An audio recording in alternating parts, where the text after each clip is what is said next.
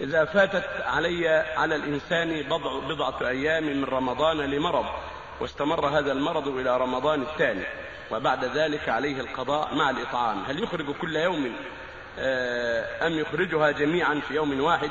ولمن تكون؟ وهل تجزي النقود؟ إذا استمر المرض من رمضان إلى رمضان ما عليه إطعام يقضي بس يعني معذور. إذا استمر معه المرض من رمضان إلى رمضان ثم عافاه الله بعد رمضان الثاني يقضي ما فاته من رمضان الأول من دون حاجة إلى إطعام. إنما الإطعام على من تساهل ولم يقضي حتى جاء رمضان بغير عذر. يتساهل وأخر وأخر حتى جاء رمضان ولم يقضي. فهذا هو اللي عليه مع القضاء الإطعام عند جماعة من أصحاب النبي صلى الله عليه وسلم أفتى به جماعة من أصحاب النبي صلى الله عليه وسلم أنه يصوم ما ترك ويطعم عن تفريطه كونه أخر من غير عذر. عن كل يوم نص صاع من قوت البلد من أرز أو غيره.